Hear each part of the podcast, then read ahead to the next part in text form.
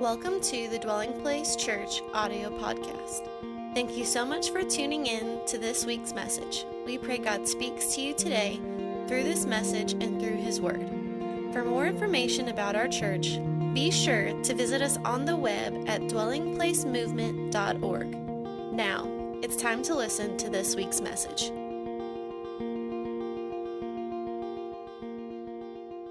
Will you be my neighbor? Well, today we are concluding this series titled Won't You Be My Neighbor? And, um, you know, we're going to start a new series, teaching series, next week titled Living Life on Mission. And so today's one of these transitional moments between uh, this series and next series. We're going to conclude and yet also set up um, what the Lord's going to do in this community next month. So I want to read one passage of scripture from 1 Peter chapter 3, beginning in verse 12. 1 Peter chapter 3, beginning in verse 12. If you did not get a sermon card when you came in, you can put your hand in the air. I know uh, maybe some of you didn't, and you'll be served at this time. At 1 Peter chapter 3, beginning in verse 12. For the eyes of the Lord are on the righteous, and his ears are open to their prayers. But the face of the Lord is against those who do evil. And who is he who will harm you if you become followers of what is good? But even if you should suffer for righteousness' sake, you are blessed. Do not be afraid of their threats, nor be troubled, but sanctify the Lord God in your hearts. And always be ready to give a defense to everyone who asks you a reason for the hope that is in you. With meekness and fear, having a good conscience, that when they defame you as evildoers, those who revile your good conduct in Christ may be ashamed. For it is better if it is the will of God to suffer for doing good than for doing evil. I want to preach a message today titled The Red Room. The Red Room. And before I do, I want to pray. Father, in Jesus' name, I thank you that name is above everything.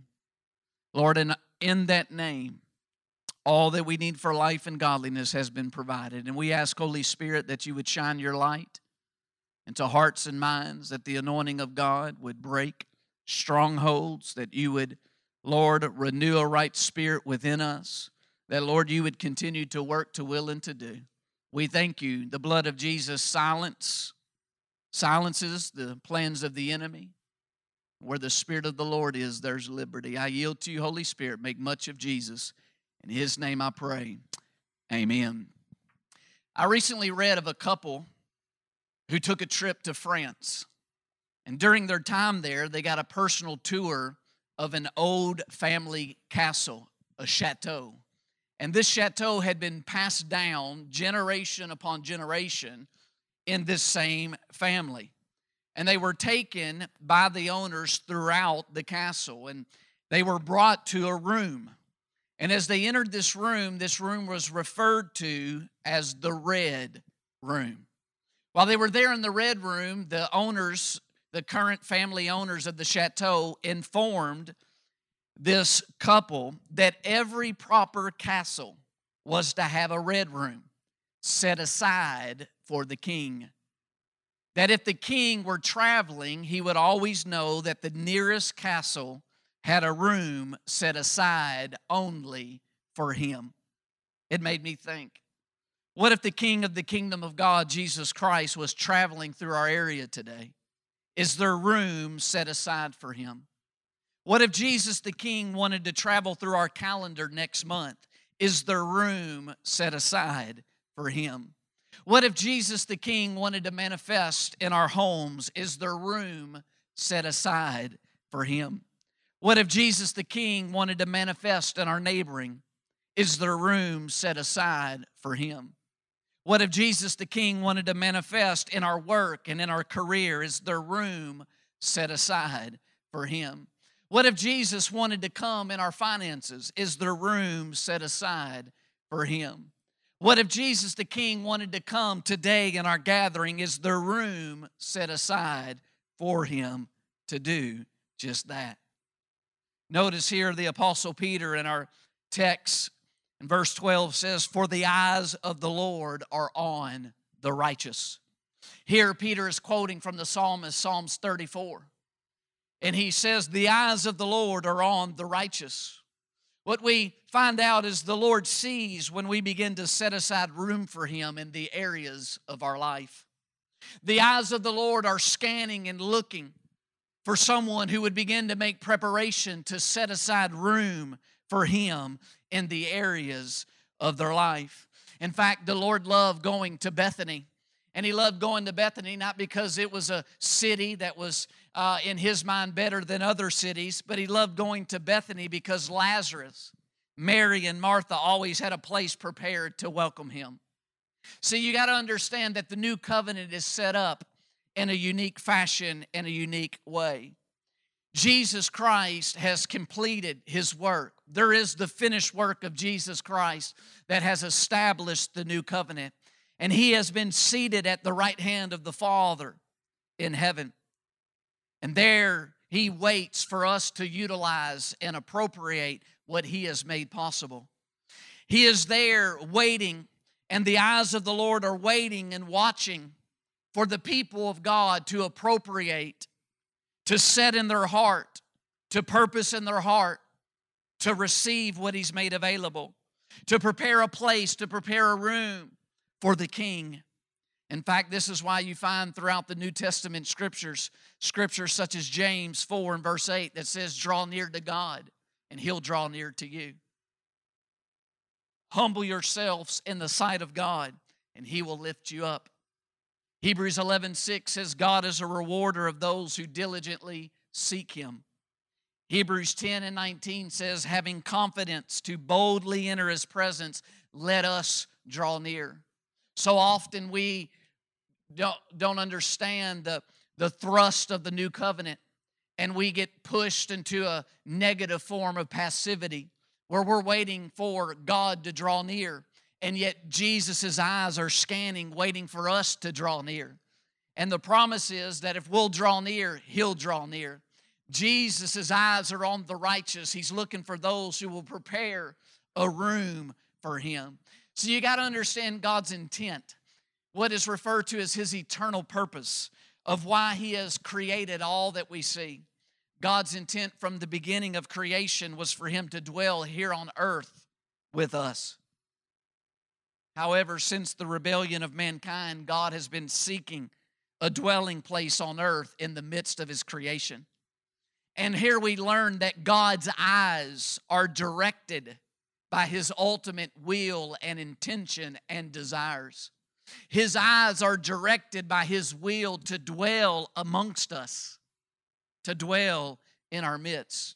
God's eyes are scanning and looking for those who will purpose and prepare a red room, a place for him to dwell, a place set aside for him. It's what one of the prophets that is uh, not known much of, Hananiah, he was a seer during the days of King Asa.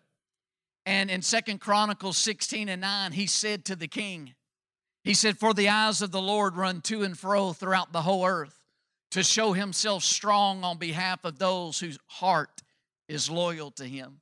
Now, when we hear the phrase loyal to him, we might come to a wrong conclusion of what that means. But in the Hebrew, to have a heart that's loyal to him means to have a heart that is relying on him because none of us start off being completely mature and, and perfect in the sense of how the New Testament uses it, of being conformed to the image of Jesus Christ. But to have a loyal heart is to have a heart that looks to the Lord, that looks to trust and rely on the Lord day in and day out, season after season, in the mountains, in the valleys, through all seasons of life. A heart that is loyal to Him is a heart that relies on Him.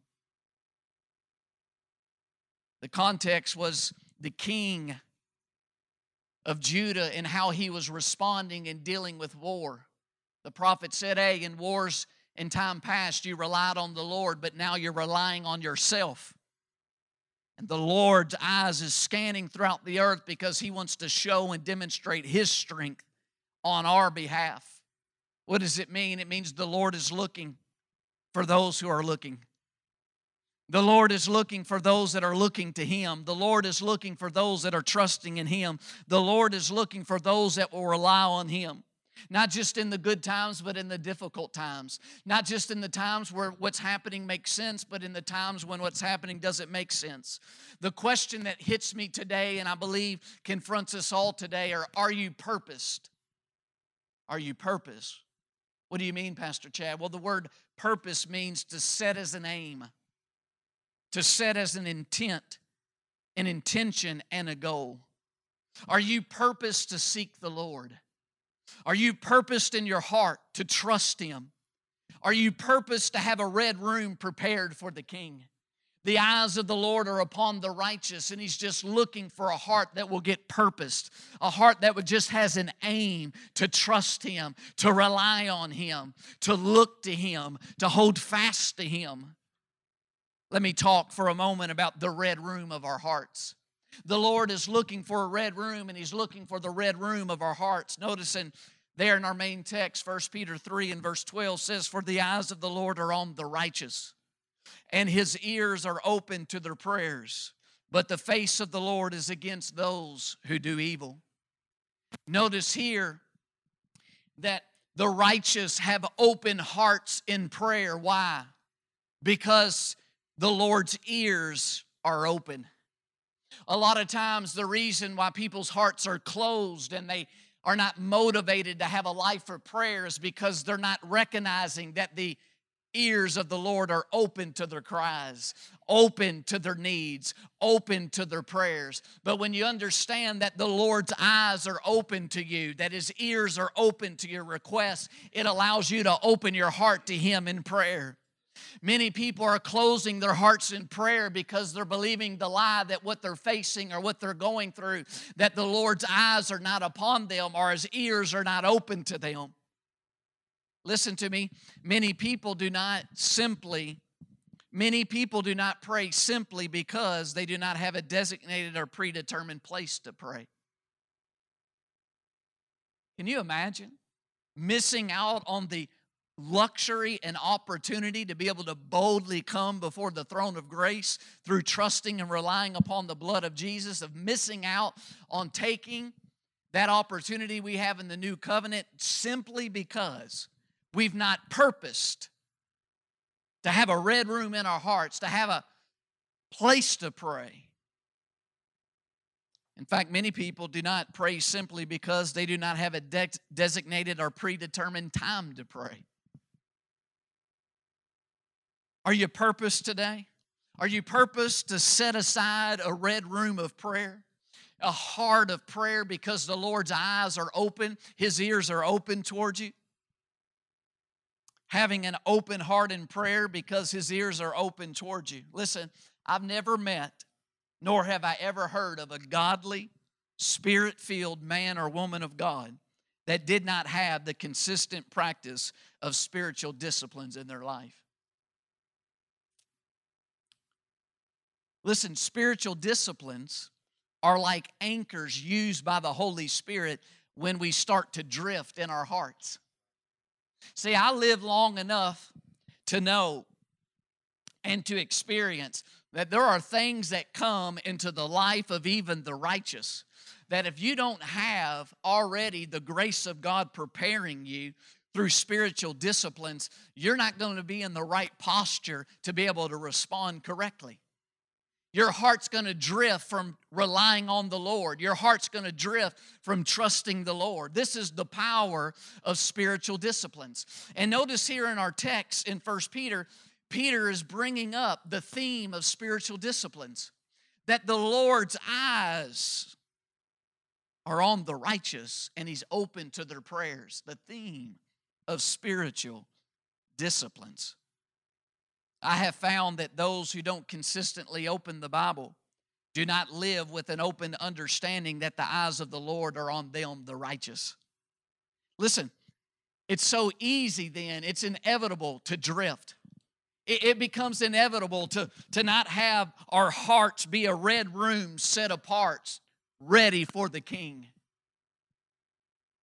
Notice then in verse 15 in our text, Peter says, But sanctify the Lord God in your hearts, and always be ready to give a defense to everyone who asks you a reason for the hope that is in you with meekness and fear.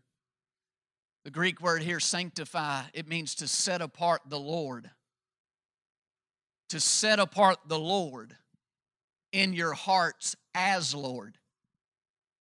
That what in the beginning, when we responded to the good news of the gospel of Jesus Christ and we confessed Him as Lord, this is the practical outworking in the day to day activities of life of allowing Him to sit as Lord in our hearts. Hearts is the Greek word cardia. It's the seat of affections, it's the seat of our desires, it's the seat of our will. So, this is the surrendering practically to His Lordship, where we let Him sit as Lord in our heart regarding the issues of life. We allow the Lord to sit as Lord in our desires, in our passions, in our pursuits, in our affections, in the goals, in the intent of our life.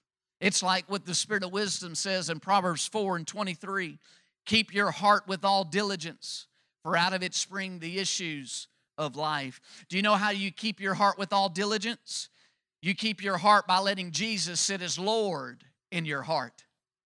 So we are diligent to engage in spiritual disciplines because spiritual disciplines become ways that the Holy Spirit moves us or keeps us allowing Jesus to sit as Lord over the affections, the desires, the intents, the pursuits, the passions, the goal of our life. And when Jesus sits as Lord within, he can flow into the issues of our life without. When Jesus sits as Lord within, he can flow into the issues of your life without. Are you purposed? Are you purposed to have a red room set apart for Jesus the King? His eyes are looking just for one who will purpose it. Listen, you say, Well, Pastor Chad, I, I, have not had a heart that's purposed to have a heart that's set aside for the King by engaging in spiritual disciplines. That's okay. His eyes are looking. Today, will you just purpose it?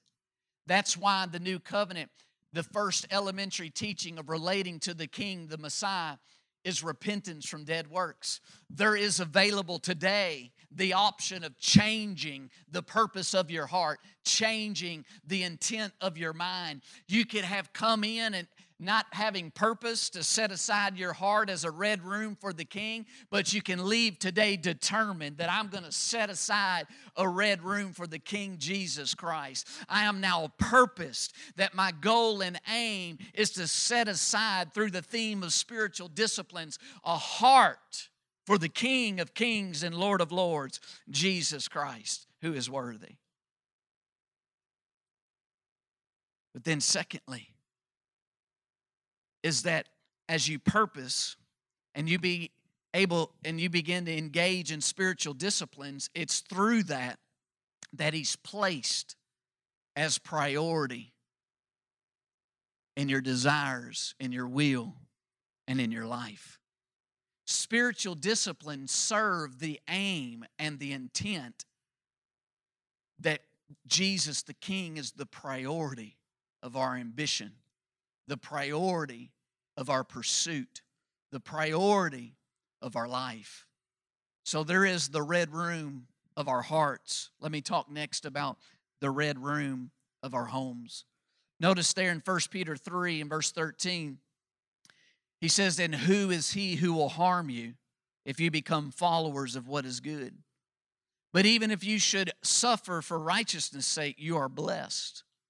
And do not be afraid of their threats, nor be troubled. Notice the phrase, become followers of what is good. become followers of what is good. The red room of our homes, of having a place, a home that's set apart for the king, where we have purpose to be a follower of what is good.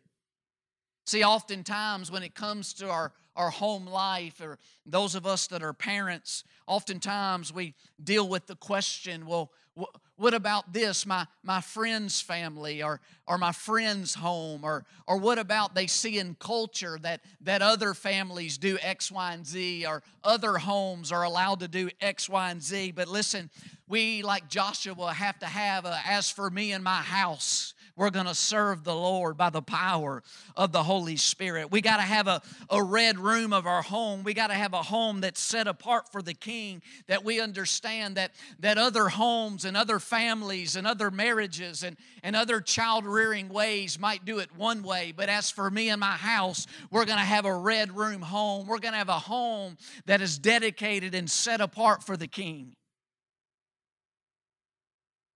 It's like what we talked about last week laboring is neighboring. That in our home, we're going to have a red room home that's set apart. We're going to labor to keep the unity of the Spirit. We're going to labor to do good and learning how to listen to one another. We're going to learn how to love by listening and love by looking and love by laying down our life. We're going to lo- learn to love by asking before we give advice and counsel and yet giving of ourselves before we get our own needs met. We're going to learn to have a red room type home, a home that's set apart to follow what is good. Whether culture will applaud it, whether culture says it's good or not. Notice he says that even if you should suffer for righteousness' sake, you're blessed. You're blessed. And don't be afraid of the threats, nor be troubled. In Proverbs 5:21, the spirit of wisdom says, "For the ways of man are before the eyes of the Lord, and he ponders all his or her past. Listen, he sees we are purposed, then he ponders our path. Listen, he sees we are purpose and then he ponders our path. When he sees that you have purposed your heart, that you're going to have a red room heart, you're going to have a heart that is set apart for the king. When he sees your purpose and your intent to have a red room heart and to make room for him, then watch this. He begins to ponder your path of how to bring about what you've purposed in your heart.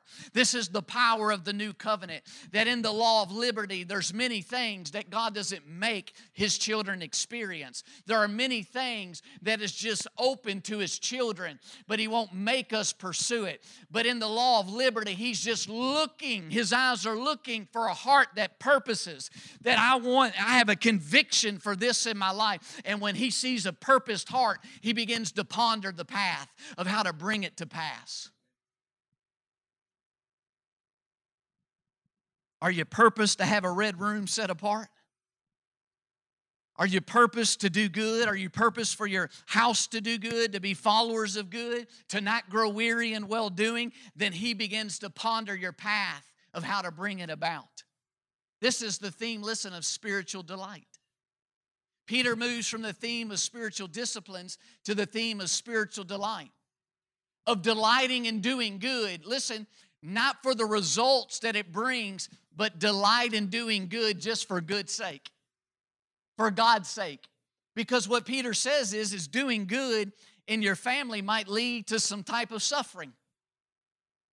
So if I'm just willing to do good, if I'm just willing to have a red room home when things are going well, then that means I'm vulnerable to not have a red room home set apart when things are not going well and I'm suffering. But what he's saying is, is this is spiritual delight of learning to delight ourselves in the Lord and following Him and following His ways. That even if I don't get the praise of man or the applause of man or a brother and sister to affirm what our home's doing, we delight in doing it unto the Lord. Hallelujah. Isaiah chapter 11 and verse 3, the prophet Isaiah gives a, a prophetic declaration about the coming branch, the root of Jesse, Jesus the King. And he says in verse 3 after saying the Spirit of the Lord will be upon him, he says that his delight is in the fear of the Lord. Watch this. And he shall not judge by the sight of his eyes, nor decide by the hearing of his ears. That's interesting. Jesus, the Messiah, will not judge based on the natural seeing, he will not judge based on the natural hearing. Well, we know the Gospel of John demonstrates this, where he said that Jesus only said what he heard the Father say, and he only did what he saw the Father do. What does that mean? Jesus demonstrated a spirit dependent life. He lived in dependency not upon what he saw, not upon what he heard in culture. He depended upon the Spirit, the eyes of faith, depending on the leading of the Lord. John 13, it said, Jesus having come from God and knowing he would return to God, he understood that in between God had given all things into his hand. All things into his hand. And Zechariah, I encourage you to read it this week in Zechariah chapter 4. Zechariah is purposed, and now he's seeking to do good in obedience to the Lord. And the word of the Lord comes to Zechariah because Zechariah is facing some obstacles trying to keep him from doing good, moving forward in what he has purposed. And in verse 7 of Zechariah 4, when the word of the Lord comes to him, it says, Who are you, O great mountain? Ever felt like you had a mountain in front of you when you purpose to do good? When you purpose to be a follower of doing good in God's will? And the word of the Lord comes to him and says, Who are you, O great mountain, before Zerubbabel? You shall become a plain, and he shall bring forth the capstone with shouts of grace, grace to it. Here is a mountain standing before Zerubbabel, before his him being able to move forward and doing good. In fact, in verse 6, God tells him, He says, Listen, it's not by human might, it's not by your human understanding that you're going to be able to remove the mountain, but it's by my spirit, saith the Lord. How did Jesus Christ walk on earth? Walk wisely, not falling into the snares of the religious around him, not falling into the trap set by the enemy and the temptations in the wilderness. How did Jesus walk completely in obedience to the Father? Because he delighted himself in the Lord and he depended on the Spirit. And here he tells Zerubbabel, he said, You've purposed to do good, but there's a mountain standing before you. And you're not going to be able to deal with that mountain in your own understanding and your own might, but it's by my spirit. You're going to have to declare grace, grace to it. It's, it's by declaring grace, grace to it that you're going to bring forth the capstone. You know who the capstone is? Jesus Christ. It's by declaring grace, grace to the mountain, you're going to bring forth the manifestation of Christ. Now, watch this the angel who comes and gives him the, uh, the word of the Lord, he asks, he shows him something. He asks Zerubbabel, he says, What do you see? One of the things he saw is he saw the menorah. He saw the lampstand of, lampstand of God with seven lamps, the seven bowls. And then he says in verse 10, he says, Do you know what you are seeing? He says, No. He said, Listen, for these seven, these are the eyes of the Lord. Now I'm about to I'm about to go through something in the next couple minutes that's deep. And you're going to have to go mine it out this week if you want to get, but there's revelation on this. I got it this week. Listen, he says, These seven, these are the eyes of the Lord, which scan to and fro throughout the whole earth. Now you go read in Revelation, Revelation chapter 1 and 3. And when the apostle John gets the visions, he sees what Revelation calls the seven spirits of God. And it says the seven spirits of God are the seven eyes of the Lamb. The Lamb is Jesus. Same thing that, that God shows the Zerubbabel. You can read about it in my second book called Building with Balance. But the seven spirits of God are the seven aspects of the ministry of the Holy Spirit that's called the eyes of the Lord Jesus. The eyes of the Lord Jesus. Now, what's interesting about this is that here is Zerubbabel purposed to move forward in doing good, but there's a mountain standing in his way. And the word of the Lord comes to him and says, Zerubbabel, you're going to have to shout to the mountain, Grace, grace. Grace, grace. Now, watch this. Jesus has grace for whatever type of mountain that's before us. Oftentimes, though, what we think we need is not what we actually need. You hear me talking often. Oftentimes, when it comes to financial issues, we think we need more money, and money's not the answer.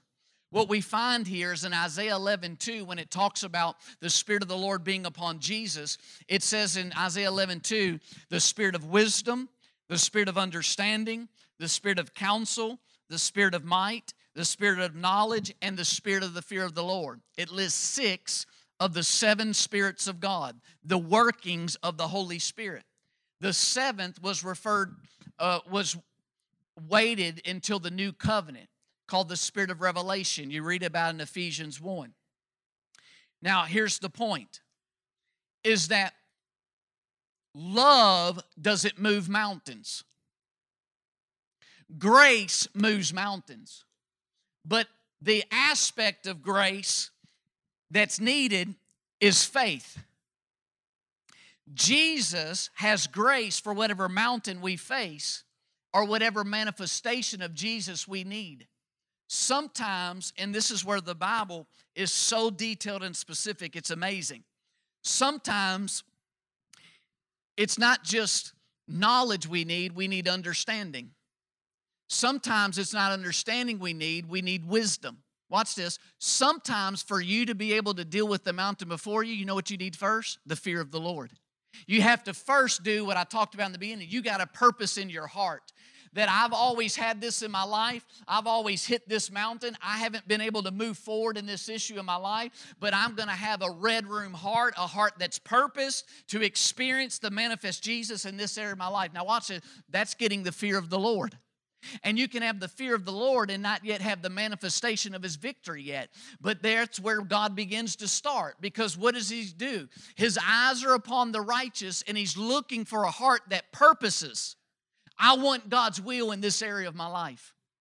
Then, once he sees a purposed heart, he begins to ponder our path of how to move us towards that. You have to start shouting to the mountain before you, grace, grace. And the Holy Spirit will begin to manifest, listen, in the way that's needed. If you go read Proverbs in 8 and throughout Proverbs, when it talks about how God created all of the earth and the heavens, it says, listen, by wisdom he founded the earth, but by understanding he established the heavens. Watch this. It talks about a house is built by wisdom by understanding its frame. But watch this it says the rooms are filled with knowledge. So there's some points in the journey of our life being built according to the image of Jesus where I don't just need wisdom or I don't need understanding, I need knowledge about this room and this issue. There's other times I need the fear of the Lord just to get motivated to even confront and deal with the mountain, to not be back in pass- passivity, to not let the enemy continue to steal and to kill and destroy and hold us captive. But listen, Jesus has a has grace for it. But you got to listen, it's not by might nor by power nor earning it. You have to say grace grace to the mountain. You have to say grace grace. The Holy Spirit, of course, is referred to as the Spirit of grace.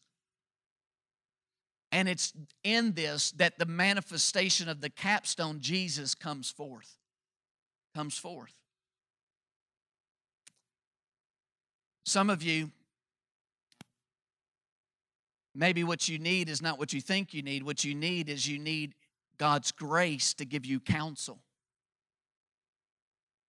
Notice in Isaiah 11, 2, when it talked about what would be upon Jesus and one of the workings of the anointing of God, it says might, strength.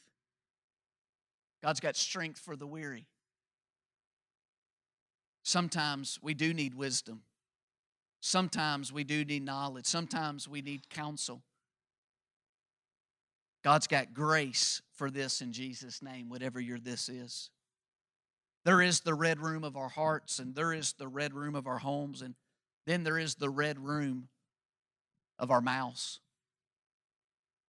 You know, a healthy mouth and healthy gums are red.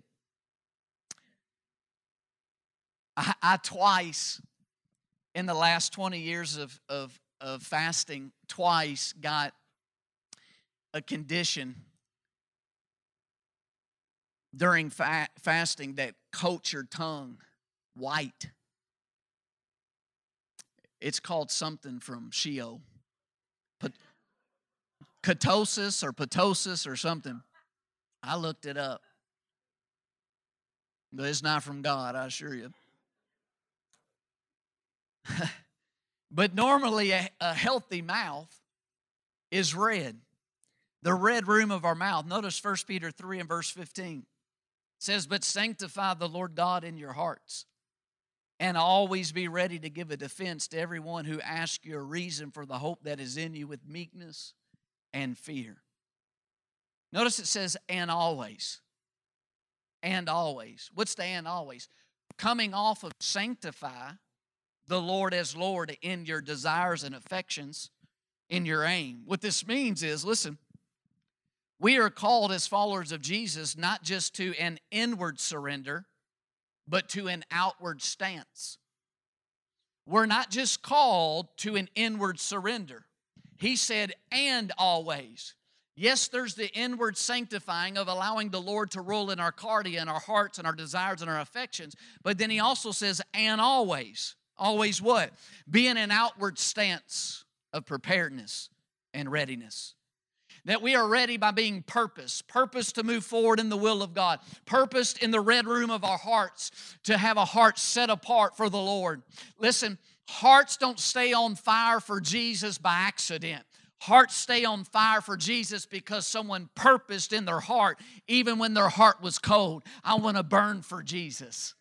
Homes don't continue to do what's good just passively and happen to just fall into consistently being good. Homes become a red room home because they purpose, we're going to follow good. As for me and my house, we're going to serve the Lord. They purpose it before. And it's the same with the red room of our mouths. We're purposed we're ready by Christ ruling as the priority of our hearts. We're surrendered, we're yielded, we're open to the King's use. And now we're ready to give a defense. See, listen, you and I are only always ready when Jesus is always set as Lord in your desires. You can only always be ready when Jesus is always Lord in your desires. You won't be ready if Jesus is not already ruling as Lord in your desire. So I'm surrendered inward so that I'm always ready outward. Ready for what? Well, notice what he says to give a defense. To give a defense. We live in a culture that's trying to now, through pressure and intimidation, mandate people to give an apology. Listen to me. I will not give an apology for the things of Jesus. I will not give an apology for my hope, but I will give you an apologia, which is the Greek word for defense. It's where we get what's called apologetics of the Christian faith. I'll not apologize for my faith, but I'll give you an apologetics for my faith. What is that? I'll, listen, I'll give a verbal defense and verbal reasoning for why I live the way I live, for the hope that I have. This is what all of us are called to. But we're only always ready to give an apologetic, to give a defense for the hope that we have. We're only always ready to do that when inwardly He is sitting as Lord of our desires and our will. So, listen, what Peter's saying is our life at first is not to make sense to an outsider, but it is to make sense to them after we defend our reasoning for it. Did you know that even if an unbeliever disagrees with what we said, it still is to make sense to them of why we live why we live? They should walk away after our apologetics saying, you know what, I don't agree with you, but if I did believe that Jesus is Lord, if I did believe that Jesus is coming, I understand why I would live like you. That is what an apologetics does defending why we live the way we live. So, what this means is, is you and I are not just to be purposed to have a heart, a red room heart. We're, we're not just going to have Christ set as Lord and the priority of our life, but it means we're also on an ongoing journey of preparation. That preparation is always ongoing. You and I should be getting stronger and stronger and stronger daily in our ability to defend the hope that we have. Whether it comes to biology, of God creating and proving in biology that there's only male and female,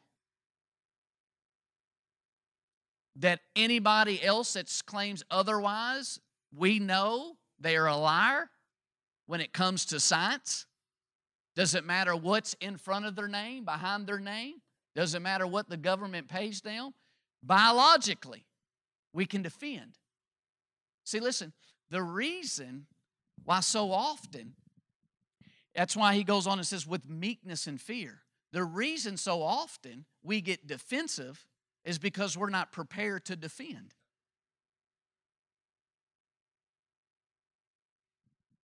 Why is there to fear? Truth. But if I've not been in ongoing preparation to know the truth, then I get a negative defense. I'm not to be defensive when I defend, because it's like uh, some of the men of God before us said truth's like a lion, it'll defend itself. Jesus, the lion of the tribe of Judah, he is truth. And when you talk faithfully about him, he'll defend, he'll witness to truth. Preparation's always ongoing. How to defend the hope we have in cultural issues when it comes to dealing with the order of the universe and when it comes to all kinds of different things of ethics and morality, always growing in our ability to defend. Notice what he says for the hope that is in you. Hope that's in you. For you to be ready, you got to first know what your hope is. A lot of followers of Jesus are not clear on what their hope is. Let's make sure today we're clear. What is the hope of the follower of Jesus? First, it's Christ. Christ, Peter says, is our living hope. He himself is our hope, but notice this hope is in you because the New Testament is now Christ in you. Listen, you and I have hope that Christ in us is our sufficiency for what we are facing. He, are, he is our sufficiency for the mountains in front of us. He is our sufficiency for the day we live in. He is our hope within us because we are confident He's always with us. The hope of the follower of Jesus is also is his return. That Jesus will return. And when he returns, his rewards are with him. The hope of followers of Jesus is that he will reward us for our obedience to him now. He will reward us to our faithfulness to Him now. He will reward us to our yieldedness to the work of His Spirit in our life now. He'll reward us when He returns. This is hope. The hope of the follower of Jesus is that He's going to create a new heaven and a new earth where only righteousness dwells, where there are, is no wickedness or unrighteousness. That His eyes are on me, His eyes are on you, follower of Jesus. Our hope is that Jesus alone is our righteousness with the Father, and He alone delivers us from the wrath to come. This is the hope of followers of Jesus. Notice then He says, To everyone who asks you. Listen, this is outside the gathering. This is not the pastor giving the defense. This is not the equippers of Ephesians 4:11 giving the defense. This is not the Bible scholar giving the defense. This is you giving the defense. This is neighboring. This is you living as an instrument of Christ. You as the body of Christ in that place, whatever that place is, in that neighborhood, in that moment, in that workplace, in that office space, in that career. So, what Peter is saying is live the hope then be ready to share the hope. Live the faith, then be ready to share the faith. Because listen, sanctified hearts always leads to sanctified mouths. Hearts that are set apart as a red room for the king always lead to mouths that become a red room, surrendered and ready for the king's use. Sanctified hearts always leads to ready mouths. Listen, this is Peter dealing with the theme of spiritual declaration. Spiritual declaration. Sanctified schedules always lead to a spiritual declaration. And then he says this declaration is with meekness and fear. Why? Listen, the fear of the Lord liberates from the fear of man. That's why he said, Do not be afraid of their threats, nor be troubled. It's amazing. Just this last week, I told Michelle, I said, Well, you must have had a must be a decent day when you get a, a demon to manifest. But just the other day, I, I was at the bank with my son, and you know, now I hadn't been able to go in the bank in over a year. And um, and so got all these deposits, and you got to go through the drive-through. So I'm there getting all these deposits, and you know, there's not already ready available for you deposit slips. So yeah, I have to first get deposit slips, and then it's just a whole process. So all of a sudden, I hear all this yelling. And so I'm looking, I'm like, what is that? And I didn't know what it was. So I keep doing my deposits. I hear it again. I look up, and the guy behind me is absolute raging. I mean, he's raging, he's manifesting. And I felt you ever felt that when that, that spirit of anger tries to come on you and try to intimidate? I felt it try to come on me. Well, I've been preparing for this message. I said, uh uh-uh. uh, do not be afraid of their threats, nor be troubled. All you're about to do is make me go a little slower in Jesus' name.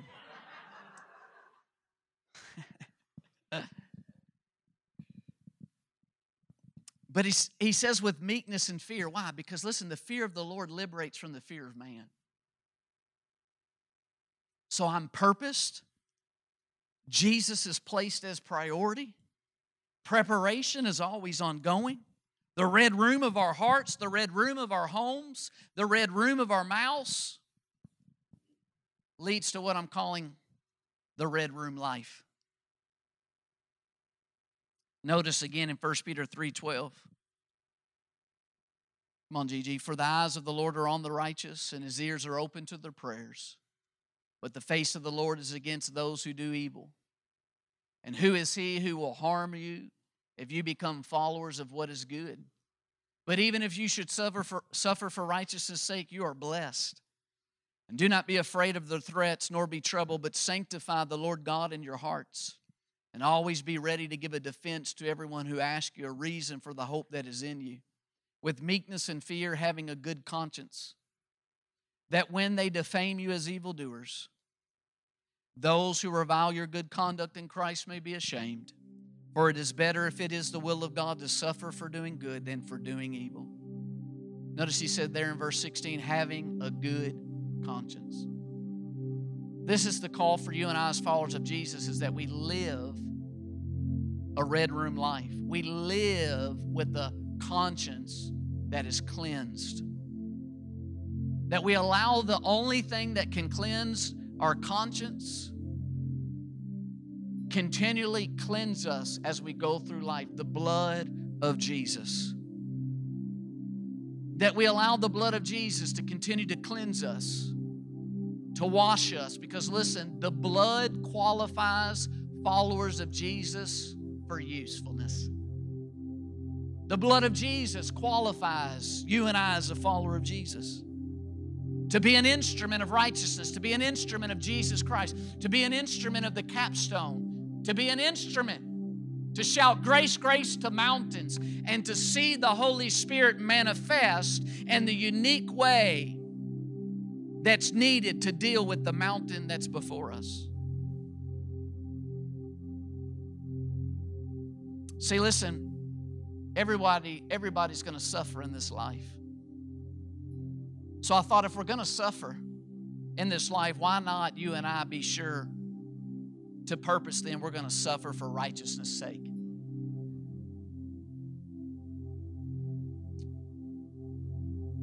What is the red room life? Listen, the red room life is living out the mystery of the new covenant. Where Paul says, the mystery now is Christ in you, the hope of glory. That Christ lives in us. We are the temple of God, we are the dwelling place of God. That Jesus, listen, he gave up his life where he could have lived on earth forever because he was sinless. And the wages of sin is death. But because he never sinned, he never deserved to die. He could have lived on earth forever. But he willingly laid down his life and embraced the death you and I deserve. Watch this. So that God, through the mystery, made a way for now Christ to live in all of us. See, listen, when Jesus was on earth, he could only be at one place at one time. He only had one physical body. He limited himself when he took on flesh, the kenosis, Philippians 2. But now the mystery is through the new covenant. Christ has made a way through his people, through you and I, that when he's wanting to manifest, when he's wanting to reveal himself, he's got a body in that place. He's got a member of his body in that place. That throughout the nations of the world, throughout different career fields, he's got a, his body, he's got a member of his body there that through them he can manifest.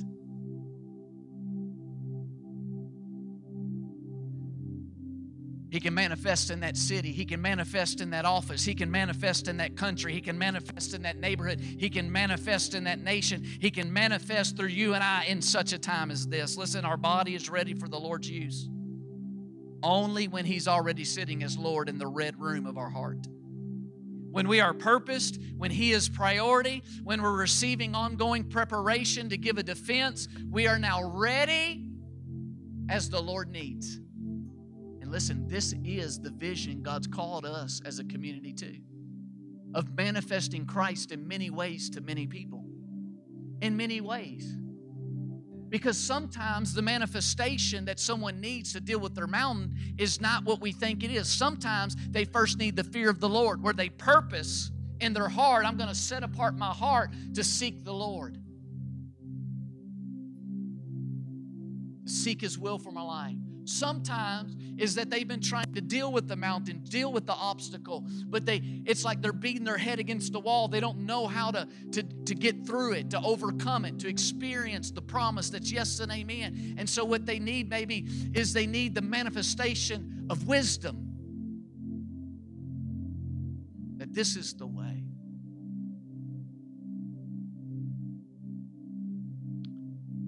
This is Peter bringing up the theme of spiritual demonstration.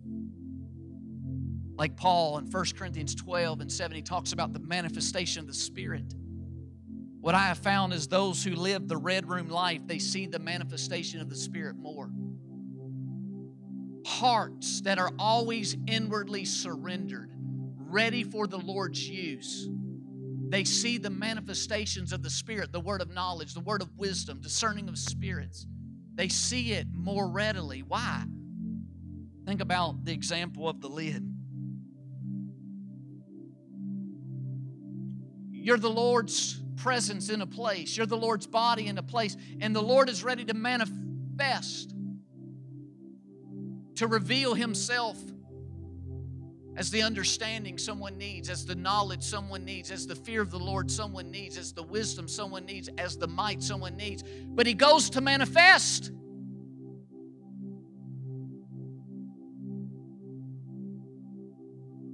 But the capstone, Jesus, can't be brought forth because there's blockage, the lid.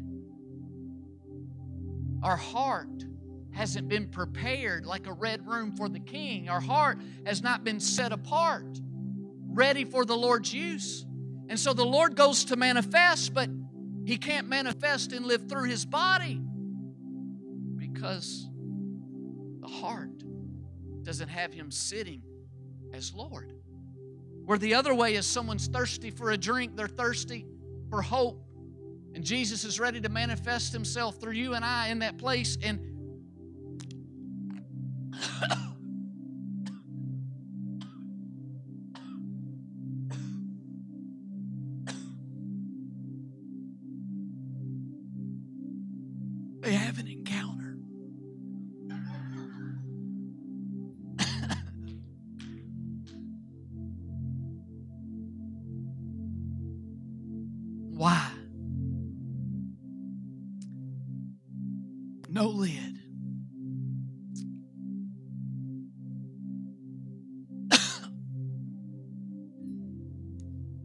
I've been in both of those places before at different times of my life. I've had times the Lord try to work within to prophesy because He wouldn't set His priority. He couldn't get through my heart. I've had times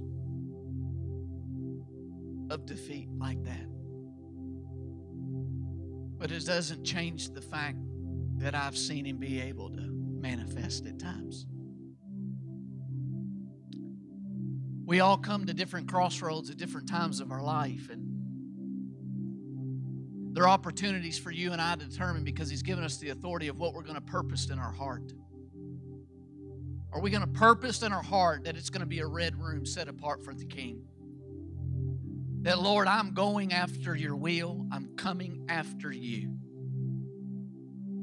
And in the process, any and every mountain that seeks to stand in the way, I'm just know that you have grace for it. And I'm going to start prophesying your grace to it, your grace to it, to bring forth the manifestation of your spirit regarding what it is I'm facing.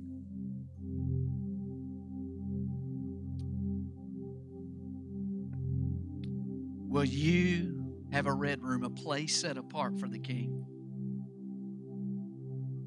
Where you're purposed, Jesus' priority, preparation is ongoing. Hearing from our text today, the themes, come on, band, of spiritual disciplines, spiritual delight, spiritual declaration, spiritual demonstration.